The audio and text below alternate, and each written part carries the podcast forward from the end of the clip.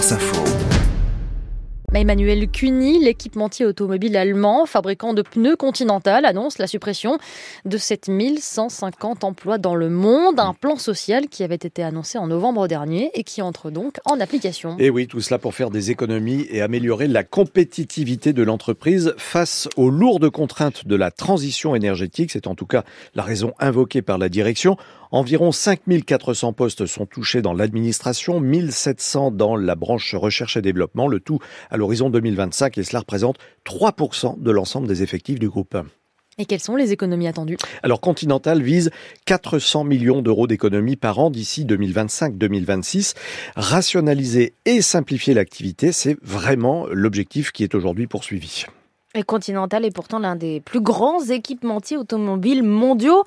Il n'a pas les reins assez solides, bah, Emmanuel? Comme l'ensemble du secteur en Allemagne, l'entreprise souffre de coûts de l'énergie trop élevés et de la difficile transition vers la mobilité électrique.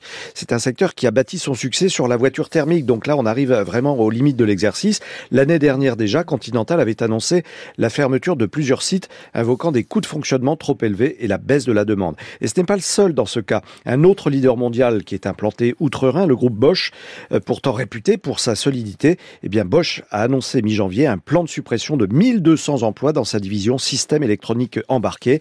Et dans ce cas précis, ce ne sont pas les pneus, mais les transmissions des véhicules qui sont concernés. Le concurrent français de Continental, le groupe Michelin, pourrait être logiquement lui aussi touché.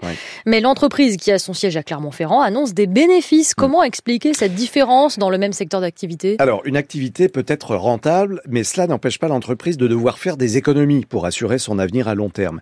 Et les bons résultats de Michelin annoncés pour 2023, je les rappelle, hein, 3 milliards 600 millions d'euros.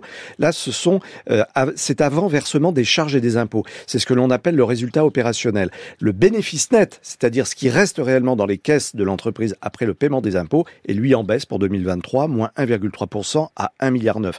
Michelin qui prévoit justement en Allemagne une cessation progressive des activités d'ici 2025, notamment dans ses usines de Karlsruhe et de Trèves. Merci Emmanuel Cuny pour le brief éco.